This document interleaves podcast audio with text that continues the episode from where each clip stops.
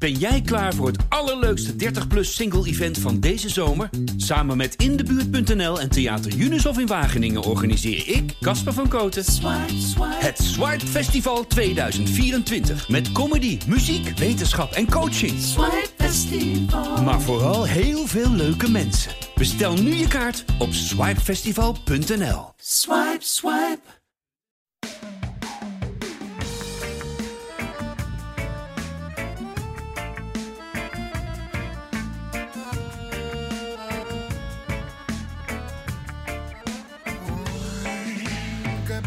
Gedaan, maar ook zo fout gedaan.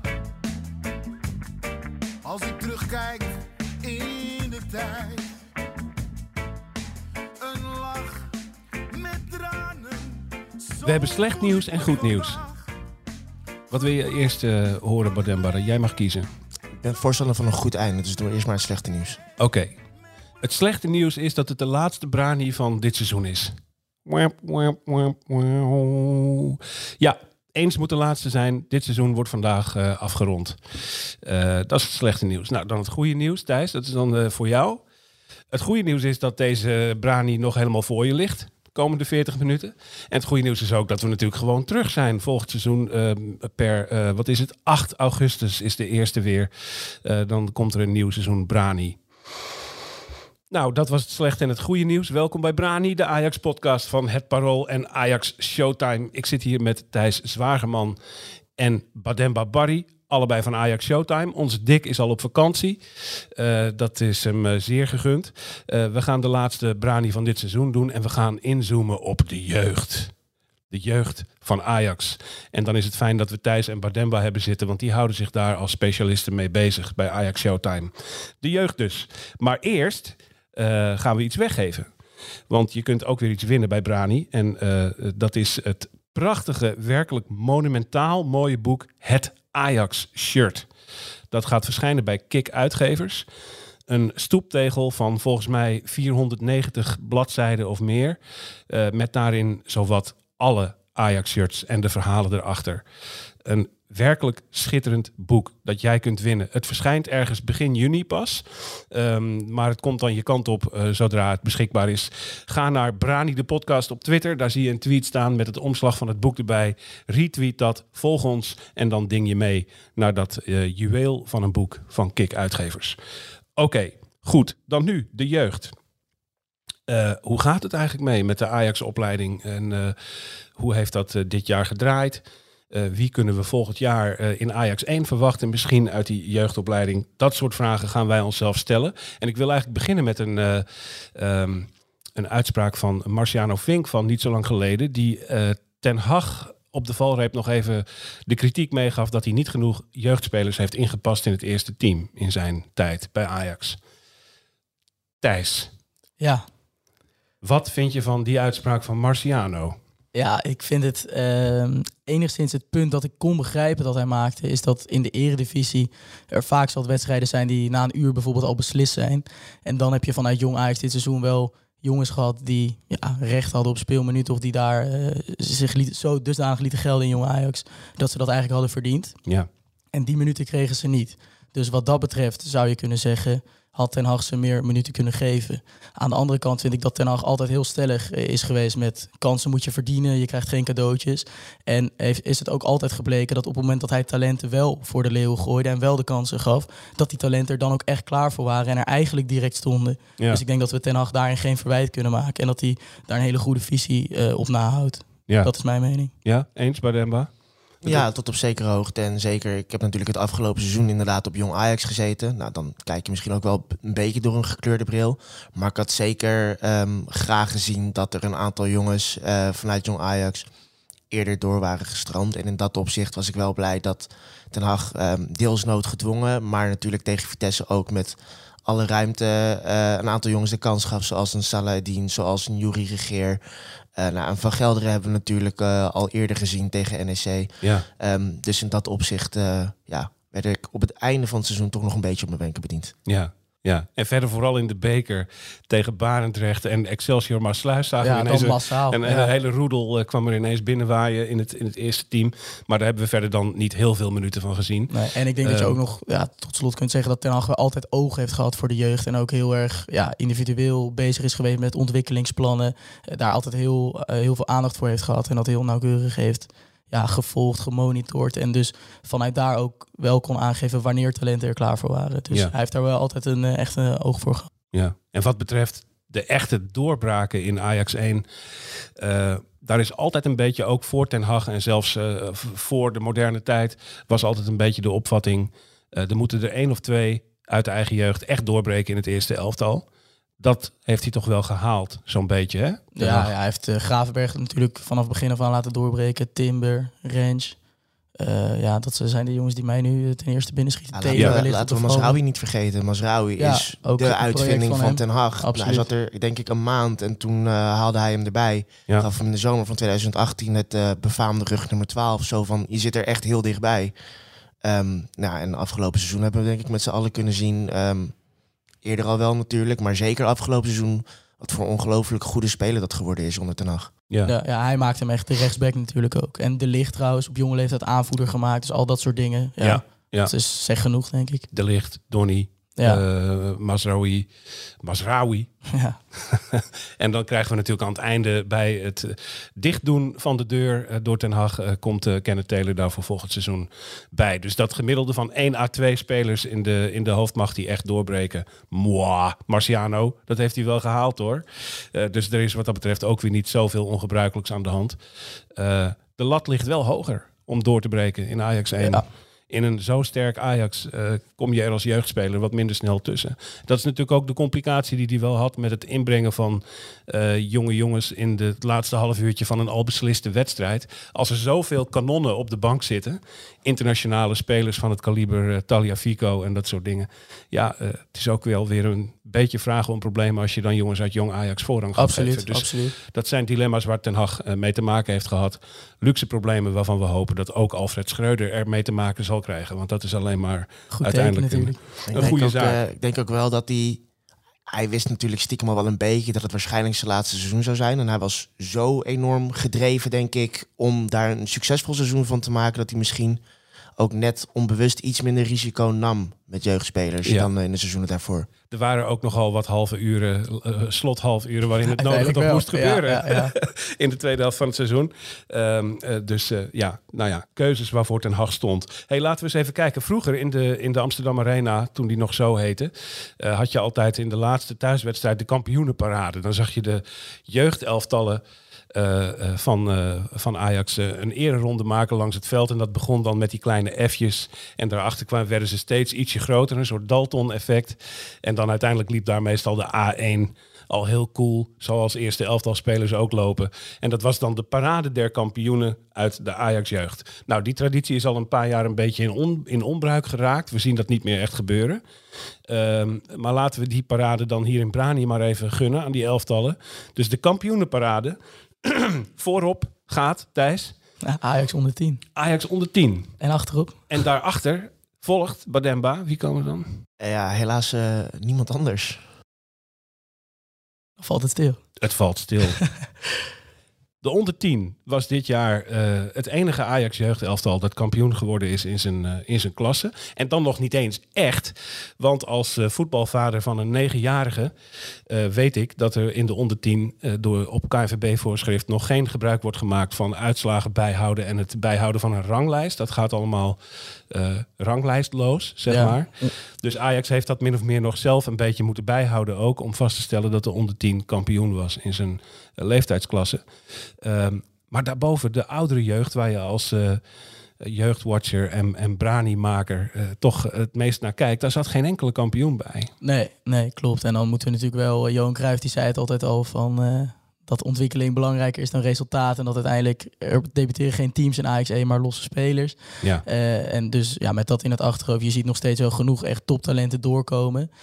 En ook wel de kanttekening dat een aantal teams er heel dichtbij is geweest. Bijvoorbeeld een Ajax onder 17, dat eigenlijk drie kansen kreeg. Ze hadden een hele ruime voorsprong, kreeg drie kansen om kampioen te worden. Hebben drie keer laten liggen. Dus daar kun je natuurlijk ook heel kritisch op zijn. Van dat is ook Ajax onwaardig natuurlijk. Ja. Ehm ja, Ajax onder 16 dat tot afgelopen weekend nog kampioen had kunnen worden, was wel afhankelijk van andere resultaten. Uiteindelijk ook zelf verloren. Eh Ajax onder 18 dat gewoon te wisselvallig is geweest. Dus ehm, ja, wel, het is ook niet zo dat Ajax opeens eh, tegen degradatie voetbalt natuurlijk. Maar ja, dat het zo weinig is, dat is wel, eh, dat is eigenlijk ook Ajax onwaardig. Ja, Ja. dat klopt wel. Ja. Dit weekend hadden we volgens mij nog de onder 13 die in een thuiswedstrijd tegen, of Ja, thuis- tegen thuis, Feyenoord, hè, ja, tegen thuis. Feyenoord kampioen kon worden. Ja, Ging ook verloren. Ja. Eh, dus allemaal eh, gevallen van net niet. Maar hoe erg is dat nou eigenlijk precies? Want we, nou ja, Thijs geeft het al aan. De visie van Johan Cruijff, de visie van Ajax. Het gaat om het ontwikkelen van individuen. Ehm, maar toch, zo'n kampioenenparade rond het veld, dat waren we wel een beetje gewend. Ja, nou ja, ik denk dat inderdaad het belangrijkste de ontwikkeling is. Eh, aan de andere kant is vechten voor een titel, zeker voor een club als Ajax, natuurlijk ook een hele belangrijke ontwikkeling. En ja, ik, ik zit natuurlijk meer op jong Ajax dan, dan op Ajax 1. Jong Ajax eh, ook totaal eh, niet in de buurt geweest van het kampioenschap in de keukenkampioen-divisie. Maar misschien wel leuk om te benoemen in de tweede periode van de keukenkampioen-divisie dit seizoen. Waren ze heel dichtbij de periodetitel. Ja, En toen merkte je toch ook wel dat, dat bij die jongens vooral heel erg leefde. Binnen Ajax was het vooral, nou ja, leuk als ze hem pakken, maar de ontwikkeling staat voorop.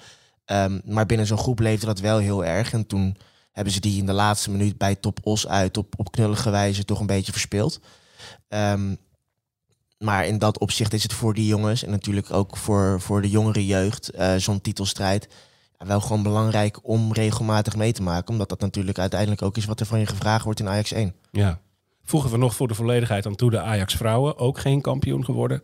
Eh, tot de laatste wedstrijd wel in de race. Ze moesten geloof ik met 10-0 winnen van FC Twente in de laatste wedstrijd om nog de titel te pakken. Nou, dat lukte uiteraard niet. Het werd uiteindelijk zelfs een nederlaag. Dus ook de Ajax vrouwen tot hun frustratie wel. Want die hadden wel de ambitie om dit jaar kampioen te worden. eh, op de tweede plaats eh, geëindigd. Nou ja, het heeft geen schalen geregend in Amsterdam. Maar de belangrijkste hadden we wel. Zo is het dan ook wel weer. Ehm, nou ja, jongens, jullie zitten hier nu toch. Eh, eh, jullie zitten op die jeugd bij Ajax Showtime. Eh, kunnen jullie, en jij op Jong Ajax, Bademba, kunnen jullie eens vertellen hoe dat in zijn werk gaat? Want wij, je hebt het wel gemerkt hier in Brani, we hebben Dick Sintony zitten en ik als presentator. Maar als het om jeugdkennis gaat, dan leunen wij zwaar op Thijs Zwageman en Bademba Barry. Daar komt onze input uit Ajax Showtime. Daar zijn ze vreselijk waardevol in. Eh, hoe gaan jullie te werk met die, met die jeugdteams, Thijs? Ja, nou sowieso goed om te vermelden is dus eh, dat ik van de onder 15 tot en met de onder 18 volg. En inderdaad Bademma dus jong Ajax. En het is ook bewuste keuze om niet eh, jonger dan onder 15 eigenlijk te volgen. Dat die spelers gewoon nog heel erg jong zijn en ja, dan toch media-aandacht. Zelfs bij onder 15 moet je daar natuurlijk heel erg mee oppassen dat je niet talenten al eh, helemaal de hemel inschrijft of juist helemaal afkraakt. Ja. Dus daar zijn we ook heel voorzichtig mee. Eh, maar ja, het volg houdt eigenlijk in dat we op zaterdag eh, naar de toekomst gaan. Ik heb daar ook nog een andere collega in Wessel, die ook als jeugdverslaggever live verslag doet bij de wedstrijden. Zodat we dus ja, met z'n twee eigenlijk vier teams kunnen kofferen eigenlijk elke zaterdag. Eh, daarnaast kom ik ook dus vaak op Varkenoord of andere complexen om de, bij AZ, eh, PSV, om daar de grote jeugdwedstrijden ook te kunnen zien. Weidewormer is ja, dat, ja, Eh, absoluut. AZ, ja, bij AZ. Ja. Lekker winderig altijd. Ja. En ja, dus dat, dan, dan, dan, dan ben je live bij de wedstrijden aanwezig en zie je dus ook wekelijks hoe talenten zich ontwikkelen. Ja, je ziet jongens de ene week bij onder 15, die de andere week bij onder 16 spelen. Bijvoorbeeld eh, Emre Unuvar, het broertje van uh, Natje, die dit jaar begon bij onder 14. Uiteindelijk vrij snel baasspeler werd bij onder 15 en eh, la- op het eind ook zijn doelpunten maakte bij onder 16 als invaller. Ja, dat zijn leuke ontwikkelingen natuurlijk om te volgen. Eh, daarnaast, eh, ja, als je bij die wedstrijden aanwezig bent, ja, doe je ook contacten op, spreek je mensen ja, over ble- blessures, contractnieuws, andere dingen die spelen. Daar, daar, ja, je, daar vang je gewoon veel in op. En dat is natuurlijk hartstikke leuk om te volgen. En daar doe ik dan verslag van in de rubriek Kweekvijver op Ajax Showtime. Eigenlijk wekelijks te lezen. Waarin ik dus ja, echt de achtergronden bij de jeugd beschrijf. Dus oh, dit soort ontwikkelingen van spelers. Of spelers die eh, van rechts, rechtsbuiten opeens rechtsback worden. Zoals eh Jermoumi uit onder 18. Eh, achtergrondverhalen met, met ouders. ja, dat soort, dat soort dingen. Om eigenlijk een beeld te schetsen van de opvallendste talenten uit de Ajax-jeugd. En die voor het eerst te presenteren aan, aan het Ajax-publiek eigenlijk. Ja, En ja, dat is heel erg leuk om te doen natuurlijk. ja. En dan komen ze uiteindelijk, als het goed is, in Jong Ajax terecht. de, de grote talenten. Kun je zeggen dat de positie van jong Ajax binnen die hele structuur een klein beetje veranderd is, Batemba? Want voor mijn gevoel, maar dan moet jij maar zeggen of dat waar is, was jong Ajax vroeger altijd zeg maar een beetje het oudste jeugdelftal. Het, het, het vlaggenschip van de opleiding. Terwijl het nu toch meer voelt alsof er uh, na de jeugdopleiding twee professionele teams komen. Jong Ajax en het eerste. Uh, dus wat dat betreft dat Jong Ajax een beetje is opgeschoven naar als het ware de arena-kant als spelers op de toekomst. Ja, nee, dat, dat is inderdaad ook wel zo. Jong Ajax is natuurlijk, uh, het speelt in een profcompetitie. Het is in dat opzicht een profelftal. Uh, het overgrote deel van de jongens die daar rondloopt, heeft een profcontract. Um, dus absoluut is, is daar een grote verandering in geweest. En ja, dat is natuurlijk wel heel mooi om te volgen. Ook um, als je kijkt naar Nederland, maar ook als je kijkt naar de rest van Europa. Uh, hoe ongelooflijk veel jongens die het dan bij Ajax 1 uh, net niet gehaald hebben, uiteindelijk toch nog bij een profclub terechtkomen. Ja. En dat is voor um, zeker de, de laatste acht jaar, want in 2014 begonnen ze uit mijn hoofd met Jong Ajax. Uh, is dat voor een groot deel te danken ook aan het feit dat Jong Ajax nu in de, in de keukenkampioen-divisie of vroeger de Jupiler League speelde. Waarin ze gewoon al op jonge leeftijd. Sommige jongens zijn 16 jaar als ze in jong Ajax komen te spelen en regelmatig minuten gaan maken uh, op toch professioneel niveau. Um, dus daar is voor een groot deel aan te danken ook dat er zoveel jongens die dan misschien Ajax 1 net niet halen, uiteindelijk toch goed terechtkomen qua profcarrière. Ja. Is het nog steeds zo dat de echt grote talenten als het ware jong Ajax overslaan? Ja en nee. Ik bedoel, um, een Ryan Gravenberg en een Jurien Timber bijvoorbeeld, twee dragende spelers van het afgelopen seizoen. Nou, die hebben uh, ook gewoon echt hun vlieguren en hun minuten gemaakt um, in Jong Ajax. Een Frenkie de Jong, een Matthijs de Ligt hebben ook echt serieuze stappen gemaakt in Jong Ajax. Um, dus in dat opzicht geldt dat voor sommige spelers wel. En ja, als je dan kijkt naar Divine Range bijvoorbeeld, ja, die heeft natuurlijk een fantastische doorbraak gehad vorig seizoen. Jong Ajax eigenlijk een beetje overgeslagen. Um, het afgelopen seizoen uh, heeft hij zo nu en dan wat minuutjes in Jong Ajax gemaakt. Vooral de eerste seizoenshelft. Omdat hij toen eigenlijk ineens veel minder aan spelen toe bij het eerste. Um, maar ja, ik weet niet of het daaraan te wijten is. Maar je ziet toch dat hij heeft minder vlieguren gemaakt in Jong Ajax. En ja, ervaart dan toch een stuk lastiger tweede seizoen dan bijvoorbeeld een Timber, die wel uh, een flink aantal wedstrijden in jong gespeeld heeft. Um, en ja, eigenlijk op hetzelfde moment doorbrak in het eerste. Ja. Ik denk dat je vooral ja. kunt zeggen dat echte grote talenten juist heel snel in jong Ajax terechtkomen. Dus die eigenlijk vanuit de jeugd heel snel bijvoorbeeld lichtingen overslaan. En dan wat Bademma net al zei, op hun 16 bijvoorbeeld al in jong Ajax staan. En dan is het niet gek als je daar bijvoorbeeld één à twee seizoenen gewoon heel veel wedstrijden speelt. Want ja, dan, dan sta je gewoon tegen volwassenen. En dat vormt natuurlijk een hele mooie basis om uiteindelijk uh, die stap naar Ajax 1 ook kleiner te, te maken en gemakkelijker te laten verlopen. Ja wordt een interessant jaar voor jong Ajax. Omdat ze volgend seizoen natuurlijk in een uh, behoorlijk zwaar gewicht keukenkampioen-divisie komen. Met uh, grote clubs erin. Ja, mooie affiches inderdaad. NAC, ja. Willem II, uh, Pek Zwolle. Heracles. Heracles. Ja. Veel, veel grote, grote betaald voetbalorganisaties die leuke, volgend jaar... Leuke tripjes ook om naartoe te gaan. Dan krijg je wat dat betreft het hele land af. ieder, ieder stadion van de, van de dijk in Volendam tot de Oude Meerdijk in Emmen heb ik zo'n beetje wel gehad het afgelopen seizoen. Dus uh, ja, is, is hartstikke leuk. En nou, Thijs doet dan de kweekvijver uh, voor de onder 15 tot en met de onder 18. Uh, ik heb een soortgelijke rubriek, de blik op jong Ajax. En dat is dan specifiek gefocust op jong Ajax.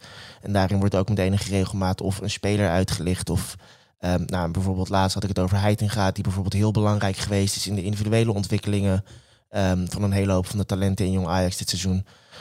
Dus wat dat betreft is dat ook een, een aanradertje om een beetje op de hoogte te blijven. Ja, ajaxshowtime.com. Daar vind je al die rubrieken en houden Thijs en Bademba en Wessel uh, je op de hoogte van het rijlen en zeilen van de jeugd op de toekomst. Nou, dat, uh, dat weet je dan. Uh, we gaan een spelletje spelen. Want ik had gedacht, we moeten eventjes wat namen noemen van Ajax-jeugdspelers die of al hun debuut hebben gemaakt... Of hun debuut nog niet hebben gemaakt in het eerste, maar die in elk geval volgend seizoen een rol van betekenis zouden kunnen gaan spelen in Ajax 1. Uh, ik heb jullie allebei gevraagd om er vier te verzinnen.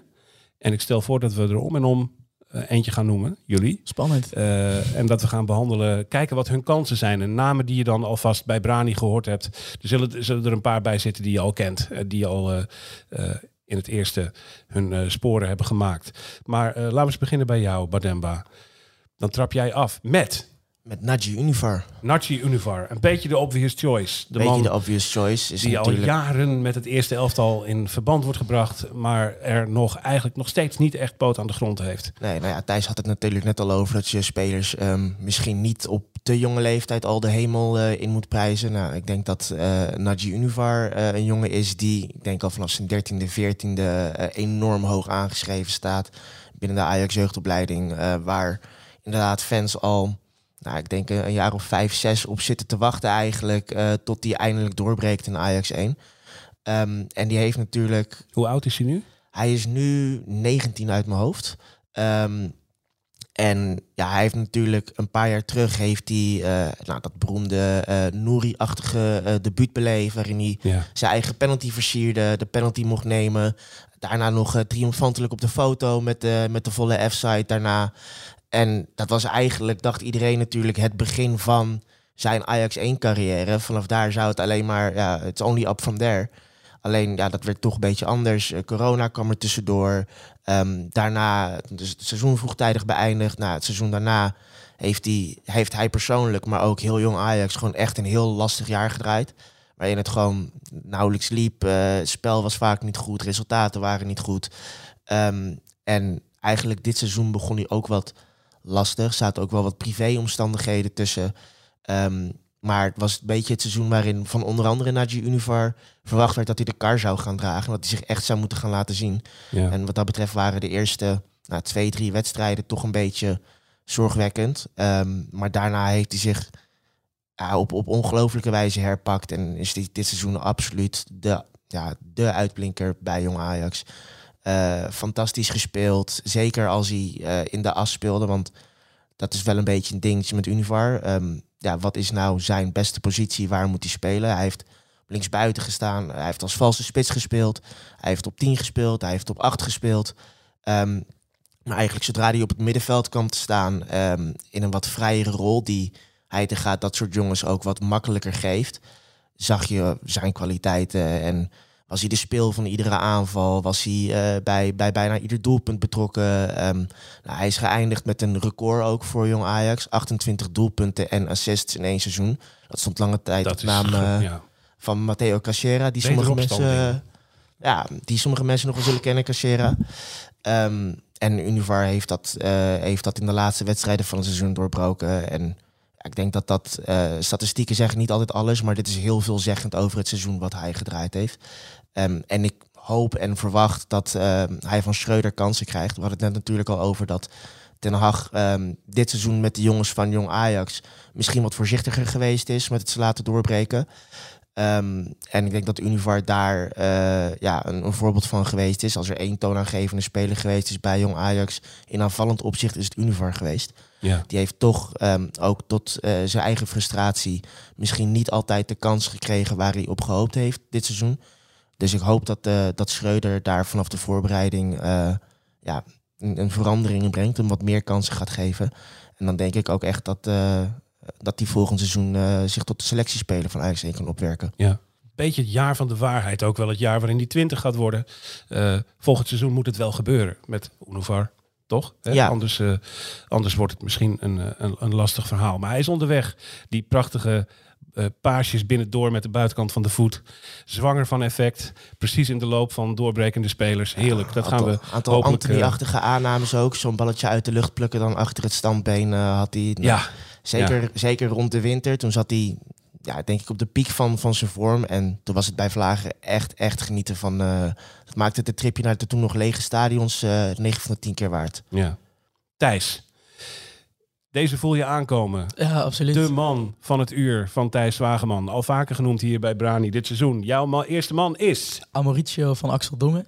Is, eh, van Axel Dongen. Gedebuteerd in de beker tegen een van die twee, Barendrecht of, of Excelsior. Ja, ik weet ook even niet meer, maar Ja. tegen allebei wel minuten gemaakt. En ook uh, competitiedebuut tegen FC Utrecht gemaakt als Ja. invaller. Daar is het grotendeels bij gebleven. Ja, ja geblesseerd geraakt eigenlijk kort daarna. Ja, Uh, maar ja, dat is gewoon een gigantisch talent. Die uh, eigenlijk afgelopen voorbereiding in de zomer echt zijn kans al greep bij, uh, bij Ajax 1. En dat ook door Ten Hag werd gezien.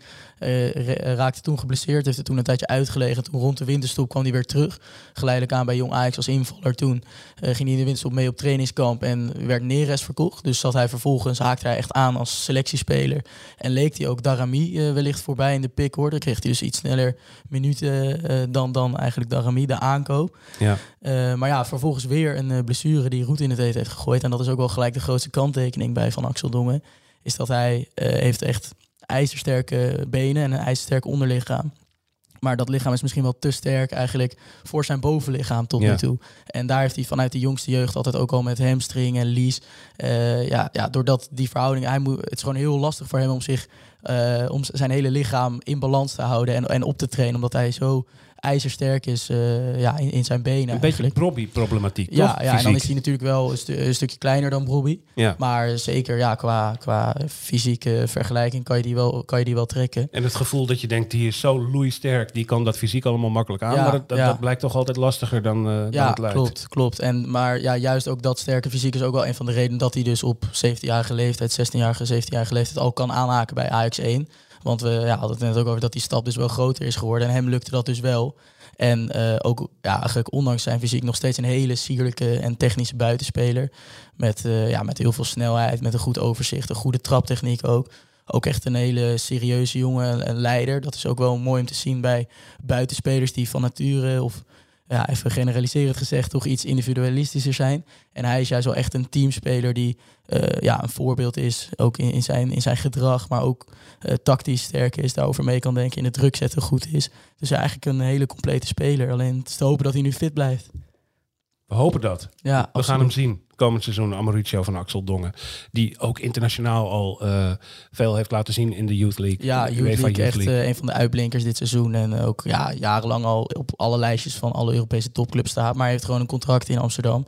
En gaat vanaf de zomer ook 100% eh, zijn kansen weer krijgen bij Ajax 1. En dan ja, is het natuurlijk afwachten hoe die, hoe die daar gaat aanhaken. Schreuder, Ja, haal hem erbij. Geef hem tijd. Bademba, de volgende.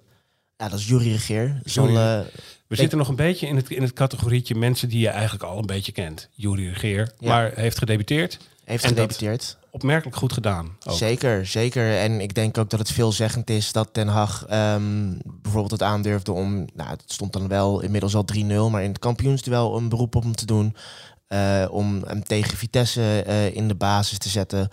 Ehm, en dat is iemand waarvan ik eigenlijk ehm, misschien nog wel eh, hogere verwachtingen heb binnen Ajax 1 komend seizoen dan van Naji Univar. Omdat hij toch al aangehaakt is en ook hij het voordeel heeft van zijn positie. Kijk, een Univar, ehm, ja, middenveld, eh, aanval zijn posities die op dit moment nog redelijk goed bezet zijn. En waar je ook niet zo snel iemand uit de basis zult spelen eh, in Ajax 1 op dit moment. Maar de rechtsbackpositie die ligt natuurlijk volledig open nu met het vertrek van Masraoui.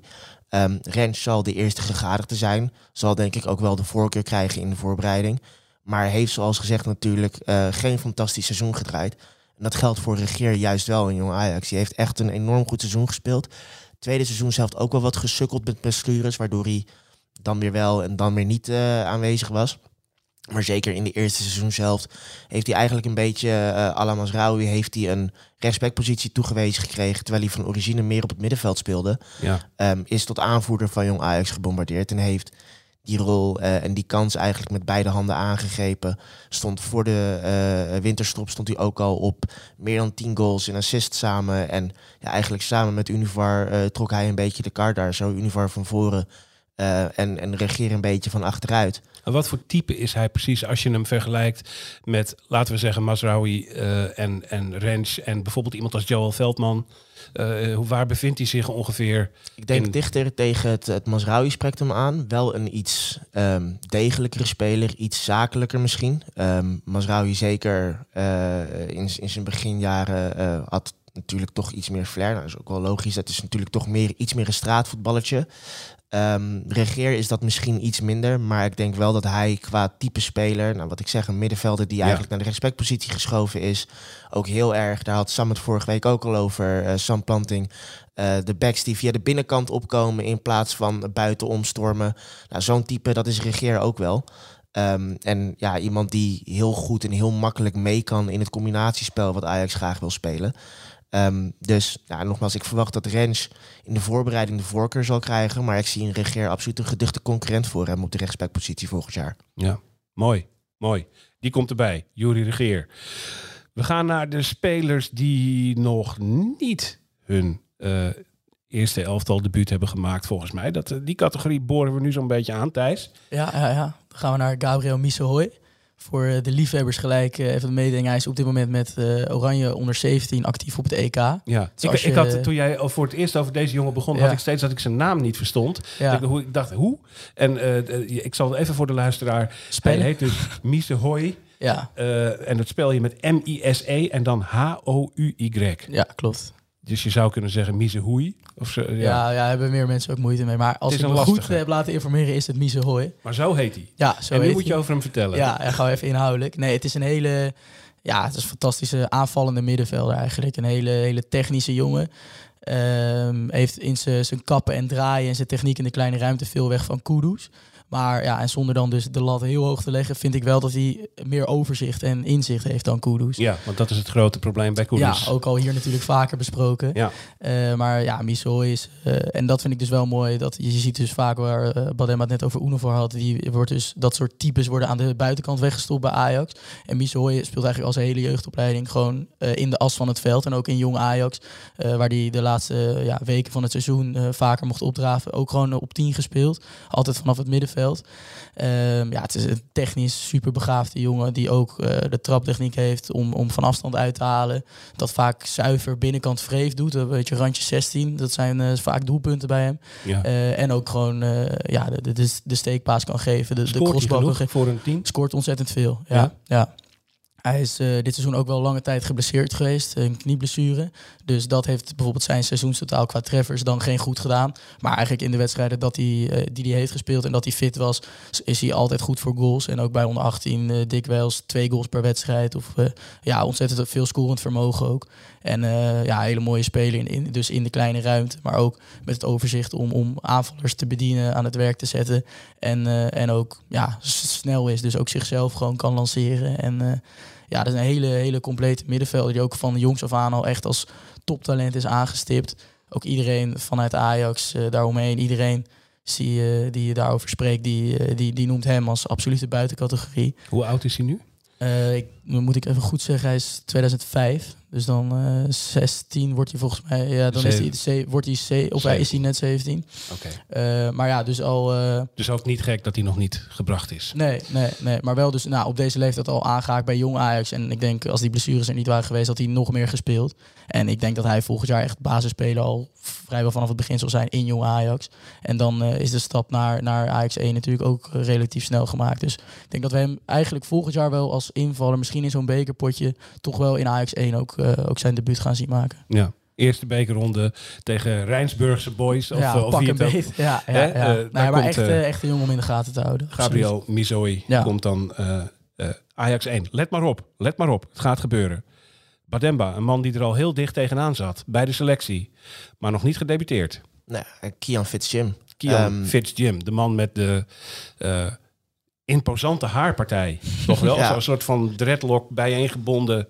Uh, hè? Ja, grote haardos inderdaad. Daardoor uh, makkelijk, makkelijk eruit te pikken op het veld. Maar ja, al, al, al, had hij dat niet gehad, dan had je hem nog zo herkend. Want als er één ding is waar we binnen Ajax van houden, is het stylisten. Um, en als er één stylist rondloopt binnen Jong Ajax, dan het Kian. Die jongen, dat is echt... Op een goede dag is dat een speler om verliefd op te worden. Dat is zo'n technicus, zo goed aan de bal... Um, hij is redelijk snel. Um, hij is uh, enorm. Hij heeft een goede paas in huis. Hij heeft een enorm goede dribbel in huis. Hij heeft een prima schot in huis. Dat vertaalt zich nog niet in, in doelpunten uh, binnen Jong Ajax. Want hij is een van de weinige spelers uh, in relatief aanvallend opzicht die dit seizoen niet gescoord heeft. Maar hij kan me een wedstrijd heugen tegen NAC Breda thuis aan het begin van het seizoen. Uh, dat werd een spectaculaire 6-3. Een uitslag die wel eens vaker voorgekomen is bij Jong Ajax dit seizoen. Um, daarin stond hij niet op het scorebord. Geen goal, geen assist. Maar um, Thijs was daar volgens mij ook. Die ja, kan klopt. beamen. Uh, absoluut een man of the match. Weergaloos. Uh, bij iedere aanval betrokken. Um, en eigenlijk, hij, het is een nummer 6. slash nummer 8. Een beetje weer de vraag, wat is nou zijn beste positie? Ja. Ehm, maar in die schakel, zeg maar, tussen verdediging en aanval, daar ligt zijn kracht. Ehm, en als hij dan goed speelt, dan is het ook echt, ja, wat ik zeg, genieten. Echt een speler om verliefd op te worden. Eh, zijn enige ding is, ja, als hij goed speelt. eh, en ja, dat is te vaak nog een dingetje. Het is te vaak nog, zeg maar, 50-50 bij hem. Ehm, of hij speelt echt een fantastische wedstrijd, of je ziet hem eh, niet. En daarin moet hij nog wat constanter worden. Ja, en fysiek eh, mag je ook nog wel wat kweken. Geldt overigens ook voor een Univar bijvoorbeeld Ja, ik natuurlijk. wilde zeggen, het is geen rugbier. Nee, precies. Ehm, maar ja, het is een stylist en stylisten zijn zelden rugbiers, om het maar even zo te zeggen. Bestaan er stylisten in het rugby? Vast, ja, vast wel, ik heb er geen verstand van. Ik ook niet. Dus eh, ik zou het je niet kunnen zeggen. Maar Fitz Jim is absoluut iemand om in de gaten te houden. Die zal denk ik in de voorbereiding weer bij Ajax 1 meedraaien. Was vorige zomer ook al. Dus toen hebben veel mensen hem al leren kennen. eh, en, en was er al enorme hype eh, natuurlijk rondom hem. Ik denk dat hij eh, ja, nog bij Jong Ajax zal beginnen aan het officiële seizoen. Maar als hij dus wat constanter kan worden in zijn prestaties... dan zie ik die vrij snel doorstromen. Ja, tegen Rijnsburgse boys in dat bekerduel. Zo achter Kan een leuk bekerpotje Ja, worden. dat, zo. eh, in de rug van Missehooi gespeeld dan Kian Fitzjim. Thijs, volgende. Ja, wie daar dan misschien wel naast staat, is dan Silvano Vos, eh, controlerende middenvelder. En eigenlijk, eh, dus de afgelopen drie jongens die we noemen, ik zou het heel mooi vinden als dat het middenveld van Jong Ajax kan worden volgend jaar. Dus met Vos als echte, echte controleur, balansbewaker, fysiek sterk, gekoppeld aan voetballende kwaliteiten. Ook eh, een, een ge- leeftijdsgenoot van Missehooi, dus nog wel vrij jong. Maar dan zou je Fit Jim daar dus als stylist, spelmaker naast kunnen hebben. En Missehooi dan als creatieve tien. Dat zou eh, een fantastisch Ajax middenveld zijn. En ook zeker alle drie met Ajax 1 potentie, zonder meer. Ja. Vos ook nu met Oranje onder 17 actief op het EK. Dus eh, ja, daar waar hij ook vaak samen met Misoy dus op het middenveld speelt. En ja, die jongens hebben sowieso al jarenlang samen gespeeld. En eh, Vos heeft ook nog wel, eh, toen hij jonger was, als centrumverdediger gespeeld. Is uiteindelijk doorgeschoven naar het middenveld. Om daar toch ook meer zijn voetballende kwaliteit, dat daar toch meer ruimte voor is. Het is een jongen die ja, ook wel in de kleine ruimte zich heel erg heeft ontwikkeld dit seizoen. Terwijl hij moest het nou ja, niet alleen hebben van zijn fysiek, maar is technisch natuurlijk ook nu wel echt beter geworden. Ja. En, ja, Is, het, is het een Alvarez-achtig? Ja, type? maar ja, dan wel voetballend wel iets verfijnder vind ik hem dan, dan Alvarez. Maar hij heeft zeker het inzicht om ruimtes dicht te lopen. Eh, ja, dus om balans te bewaken. Ook met ingreep. Hij voelt aan wanneer er aan de noodrem getrokken moet worden. Hij heeft een hele mooie eh, en fair, faire tackle ook in huis. Dus Ja. eh, ja, ja dat, dat voelt hij zeker aan. Ook in de Youth League hele, hele goede wedstrijden gespeeld. En ook al de, de, zijn debuut eh, in Jong Ajax gemaakt. Ook een, eh, mooi doelpunt daar gemaakt. Tegen Dordrecht volgens mij uit mijn hoofd. Een Ja. eh, afstandsschot in de, in de kruising. Dus eh, ja, dat, dat, dat bezit hij ook. Pakt ook wel echt zijn doelpuntjes mee. En dat is ook, eh, ja, ook zeker voor zijn leeftijd al gewoon een hele complete middenvelder. Die dus ja, fysiek en verdedigende kwaliteit en inzicht koppelt aan, aan voetballend vermogen. En dat is natuurlijk ook een hele mooie combinatie. Wij noteren. Controleur, Silvano Vos. Yes. Bademba. We're going international. Christian Rasmussen ehm, is eh, natuurlijk misschien nu een beetje de grote man, de grote naam, omdat hij eh, in een niet zeggend oefenpotje op Curaçao toch mooi vier doelpunten eh, heeft meegepikt. Was, ja, het was officieel Ajax 1, maar het werd na 20 minuten al duidelijk dat het eigenlijk gewoon jong Ajax tegen Team Curaçao was. Ehm, toen kwam Rasmussen in de spits te staan. Hij heeft er vier gemaakt. En ja, Rasmussen is eigenlijk een, een beetje een speler waar ik een, een haat-liefde verhouding mee heb. Want Oh hij is enorm. Hij heeft enorm veel potentieel. Het is echt een enorm goede speler. Vrij fysiek sterke speler. Maar voor iemand met zijn fysiek echt een enorm goede controle. Enorm goede techniek. Ehm, heeft een goed schot. Ik dacht dat je ging zeggen voor iemand met zijn fysiek een enorme wimpy, zeg maar. maar dat, eh, dat ja, nou, misschien, misschien, dat klinkt dan hard in mentaal opzicht een beetje. Want daar schort het eigenlijk bij hem eh, een, een beetje aan. Ehm, het is een speler die aan of uitstaat. Als hij aanstaat is het genieten. Ehm, als hij uitstaat is het enorm frustrerend. Ik heb wel eens eerder een beetje de vergelijking getrokken met Bertrand Traoré... die een paar jaar geleden in eh, Amsterdam speelde. Ja. Nou, Zo'n soort speler is het wel. Linkspoot, eh, snelheid, ehm, redelijk fysiek sterk wel. Ehm flegmatiek, kan enorm goed voetballen. eh, enorm genieten als het allemaal lukt. Alleen de momenten dat het lukt zijn gevoelsmatig toch iets te spaarzaam. Waardoor iedereen weet dat het er echt wel in zit. ja. Maar ja, het, het er gewoon net eventjes te weinig uitkomt op momenten. En nou, hij heeft zelf onlangs in een interview aangegeven dat hij die kritiek echt wel tot zich neemt. Ehm, dat hij zich daar ook bewust van is. Dat hij in mentaal opzicht ehm, ja, wat stappen moet zetten, wat meer pit moet tonen misschien op het veld. Ehm, dus ik hoop dat hij dat meeneemt. Bij hem is het ook nog een beetje de vraag... wat is nou zijn beste positie? Is dat in de spits? Is dat als rechtsbuiten? Is het als nummer 10? Daar heeft hij ook eh, zijn potjes gespeeld. Volgens mij gaven Ten Hag en Heitinga en hij zelf ook er de voorkeur aan om op rechts neer te zetten.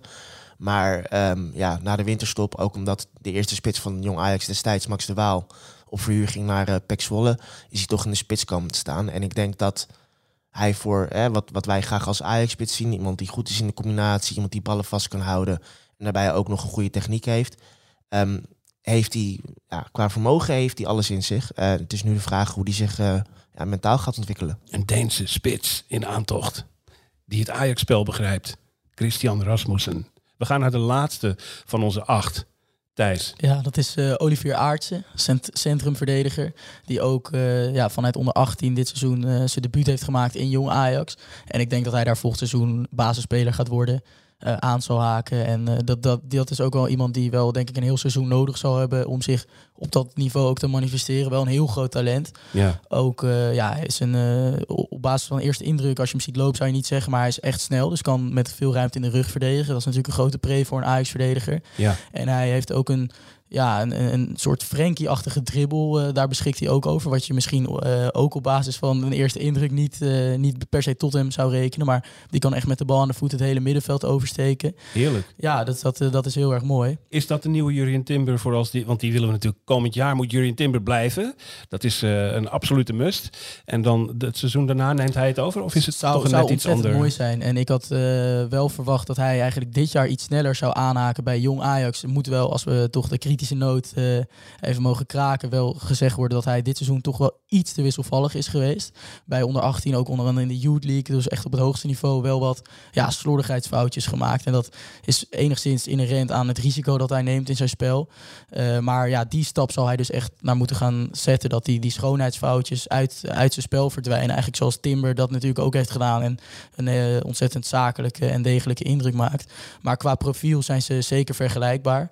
Um, Aarts ook die veel, uh, net als Timber, op inzicht probeert op te lossen, is niet uh, per se fysiek uit te kluiten gewassen. Wel kan zeker zijn duels winnen en kan zich ook vastbijten in een man. Maar niet zijn voornaamste kwaliteit. Dus moet ook veel hebben van spelinzicht. Ja. Uh, maar qua spelprofiel absoluut vergelijkbaar. En veel zal vallen of staan met hoe hij dit jaar in jong Ajax doorkomt. En of hij dus die foutjes uit zijn spel kan halen. En dan uh, is dat wel iemand die wellicht in de schaduw van Timber er sneller zou kunnen staan dan we op dit moment misschien denken. Maar zeker mooie, mooie Ajax-verdediger om in de gaten te houden. Heel mooi. Ja. Je ziet, we hebben ze ook voor alle posities een beetje verspreid over het hele veld. Hebben we uh, mooie talenten voor volgend seizoen opgezond. We gaan er nog even heel snel, even in ra rakettempo, nog twee behandelen naar wie ik benieuwd ben. Uh, want iemand van wie we bijkans nog meer hoorden de afgelopen jaren dan van Nachi Univar was Sontje Hansen. Waar staat die in dit verhaal, Bademba? Of Thijs, wie wil er iets over zeggen? Ja, nee, ik, kan er wel over beginnen. Ik denk dat Thijs er ook uh, genoeg over kan zeggen. En snel, um, kijk, bij Hansen um, is, we hadden het net al over, over Jong Ajax, of dat een profelftal geworden is. We hadden het, het over Rens, die natuurlijk Jong Ajax overgeslagen heeft. En uh, voor Hansen met zijn debuut gold eigenlijk een beetje hetzelfde. Univar eigenlijk ook wel min of meer. En je merkte eigenlijk dat ja, die jongens allemaal wel een beetje een terugval gehad hebben. Um, daarbij heeft Hansen vooral ja, uh, het probleem gehad dat hij niet alleen qua vorm een terugval had, maar ook fysiek heel veel problemen gekend heeft. Um, met een slepende knieblessure uit mijn hoofd heeft hij, uh, heeft hij ja, geworsteld. En daar is hij eigenlijk pas in de loop van het afgelopen seizoen van afgekomen. Zijn dan, ja, iedere keer als hij dan een beetje uh, wedstrijdritme pakte, merkte hij ook echt wel wat hij kon. En dan kwam hij er ook een stuk beter in. En werkte hij zich eigenlijk op tot basisspeler. En dan was er toch weer een kleine terugslag met uh, of dezelfde blessure of een nieuwe kleine kwetsuur. Um, dus het is vooral de vraag, uh, gaat hij zich fit kunnen houden? En als dat zo is, dan verwacht ik daar nog steeds heel veel van. Want nogmaals, iedere keer dat hij een wedstrijd of twee, drie achter elkaar wist te spelen, kwam de kwaliteit ook echt wel naar boven drijven. Ja. De laatste, op wie we even moeten ingaan. Ja. We hebben dit seizoen uh, vier keepers in Ja, Ajax, niet in hebben Ajax gedaan. 1 gezien. Ja. Maarten Stekelenburg, Remco Pasveer. En dan hadden we natuurlijk eh, eh, Jay Gorter en André Onana. Ja. En daarachter hoorde je in de selectie altijd toch stadionspeaker Rob opnoemen Charlie Setford. Ja, ja, ja. Is dat er nou nog eentje met wie we rekening mee moeten houden of, of niet? Ja, 100%. Want uh, ja, dat is, uh, hij is 17 en dat is eigenlijk voor een keeper heel uniek dat je dan al bij een eerste elftal zo nauw betrokken bent. Ja, dat dan heb je nog recht op zo'n laaghangende lat in het doel. Ja, ja, ja bijna wel. ja. nee, maar dat is iemand die uh, ook vanuit de jeugdopleiding jarenlang al lichtingen heeft overgeslagen. En die eigenlijk bijvoorbeeld een jongen als Kelvin Razi voorbij is gestreefd. Terwijl dat toch ook jeugd international was. Echt een groot keeperstalent nog altijd is. Maar die is hij voorbij. En vanuit Ajax is er al jarenlang een enorm groot vertrouwen in, in Charlie Setford. Die ja, een Engelse vader heeft, dus ook de Engelse nationaliteit draagt en daar ook uh, jeugd international voor is. Maar vloeiend Nederlands. Uh, ja, gewoon opgegroeid hier en jarenlang dus al in de jeugdopleiding van Ajax speelt. En het is een hele, hele allround keeper. Hij heeft reflexen in huis, maar ook voetballend is hij, is hij ijzersterk, neemt hij veel risico. Soms wel te veel. Het leuke vermelding is ook dat zijn broertje Tommy Setford ook bij Ajax keept in de onder 17. Dus ook al doorgeschoven, ook een gigantisch keeperstalent. Dus wellicht dat zij elkaar, dat hij de Charlie kan opvolgen in Ajax 1 over een paar jaar. Ja. Dat zit er echt qua potentie absoluut in. En ook qua speelstijl heel vergelijkbaar zijn jongens die ontzettend veel risico nemen. Ook, uh, ook spitsen uitkappen, soms tussen twee man door dribbelen en dan uh, een bal, uh, een middenvelder tussen, tussen de linies aanspelen, zeg maar. Pannaatje erbij. Ja, nog net niet. Een beetje Onana tafereelen uit jong Ajax. Maar, en dat is ook gelijk de kanttekening dat ze daar natuurlijk wel... zowel Charlie als Tommy ja, zakelijker in moeten worden. In ieder geval daar geen fouten in maken, want dat hebben beide ook wel gedaan. Maar Charlie Setford, een uh, enorm groot keeperstalent, die dus nu al bij, bij Ajax 1 betrokken is. Ja. En uh, ja, waar we ook absoluut veel, uh, veel nog van horen, gaan, gaan, gaan horen. Charlie Setford. Ja. Heb je ze allemaal genoteerd? We hebben er tien, volgens mij. Dus bijna een elftal Ajax-talenten van wie we volgend seizoen gaan horen. One way or the other. We gaan afronden. ik dank jullie voor je komst, Thijs Wageman. Badem Babari van Ajax Showtime. Tot volgend seizoen ook. Dan hopen we jullie weer uh, te horen in Brani.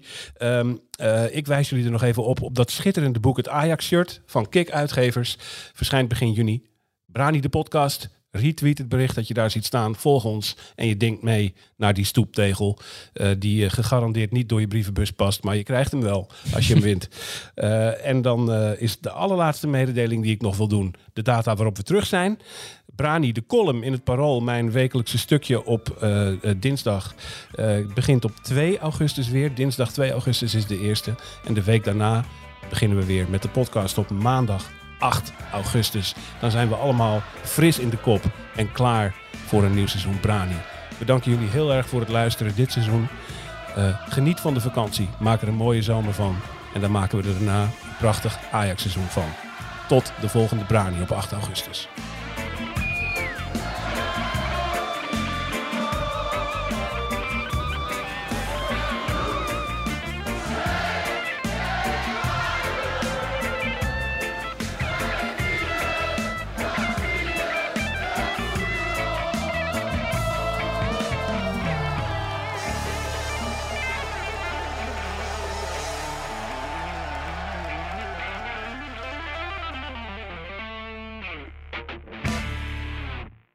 Ben jij klaar voor het allerleukste 30-plus single-event van deze zomer? Samen met Indebuurt.nl en Theater Junushof in Wageningen organiseer ik, Casper van Koten, het Swipe Festival 2024. Met comedy, muziek, wetenschap en coaching. Swipe Festival. Maar vooral heel veel leuke mensen. Bestel nu je kaart op swipefestival.nl. Swipe, swipe.